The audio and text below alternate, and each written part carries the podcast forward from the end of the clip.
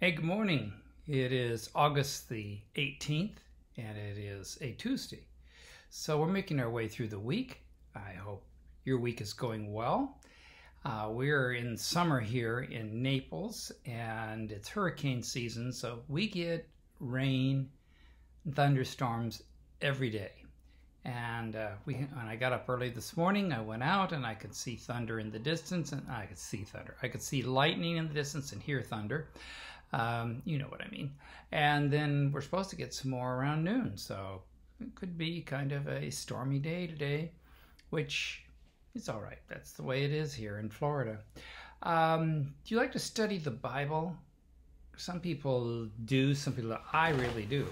Of course, that's my profession, so I, I guess I should, but um, I find the Bible to be absolutely one of the most fascinating things imaginable because of how diverse it is and how incredibly tied together in unity it is. Um, only testifies to the great work that God has done. Um, which I memorize this text and I always think, oh, it's it's the great thing to have because it says, "Your word is a lamp to my feet and a light to my path." The word of God is a is a lamp to my feet and a light to my path.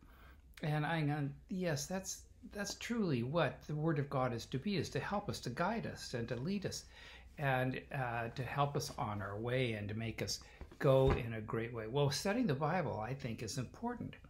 And to have it, one lady said that she had studied the Bible so much, she had studied the life of Moses so carefully that she knew that Moses didn't look anything like Charlton Heston.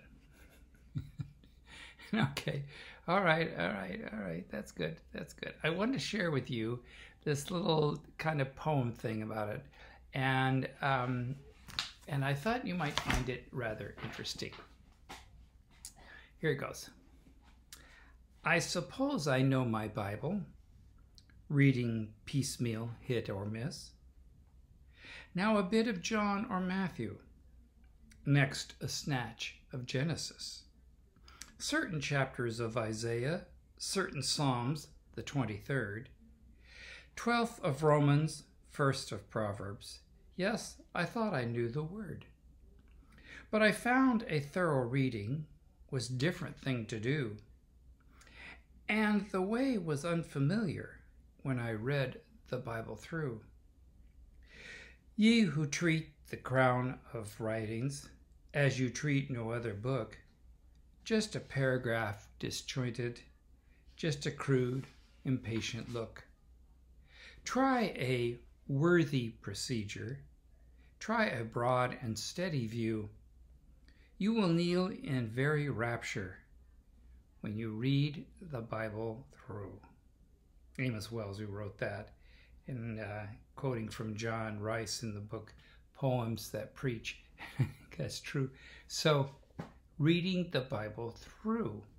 Uh, so you'll see reading cover to cover. I like to sit and when I would read, I'd like to read the whole whole book through. Like my favorite book in the Bible is the Book of John, and uh, those in my congregation know this.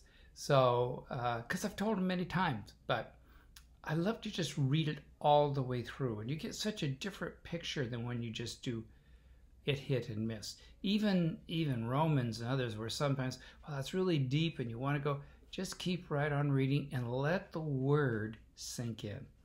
It's a wonderful experience to sit. It doesn't take too long to just read a book through, one of the books of the Bible, um, but it's worthwhile and it's it's a wonderful experience uh, to take and read that all through. So I would encourage you to read the Bible through, to read it and enjoy it. Whether you sit, well, I'm going to go all the way from Genesis to Revelation, doesn't matter to me. Just take down and just read. I think you would find it helpful, and I think you would find it delightful. Yeah. His word is a lamp to our feet and a light to our path. Psalms 119, 105. Let me pray. Dear Lord, I thank you for your word and what it can mean to us and what it can help us as we study your word. As we look at it and read it and go through it, we can get a picture of you that we can't just from just a text here to text there. Help us as we do that to find interest in, to find joy in that experience. It's so different than our world, isn't it? And I thank you, Lord, for giving us your word, that it can be that lamp and that light for us. Be with us today. Thank you for helping COVID to be dying down in our county. Help us if we need to know to open our church back up and to get working. We ask for your blessings. In Jesus' name, amen. All right, God bless you. Have a great day. We will see you here tomorrow on Wednesday.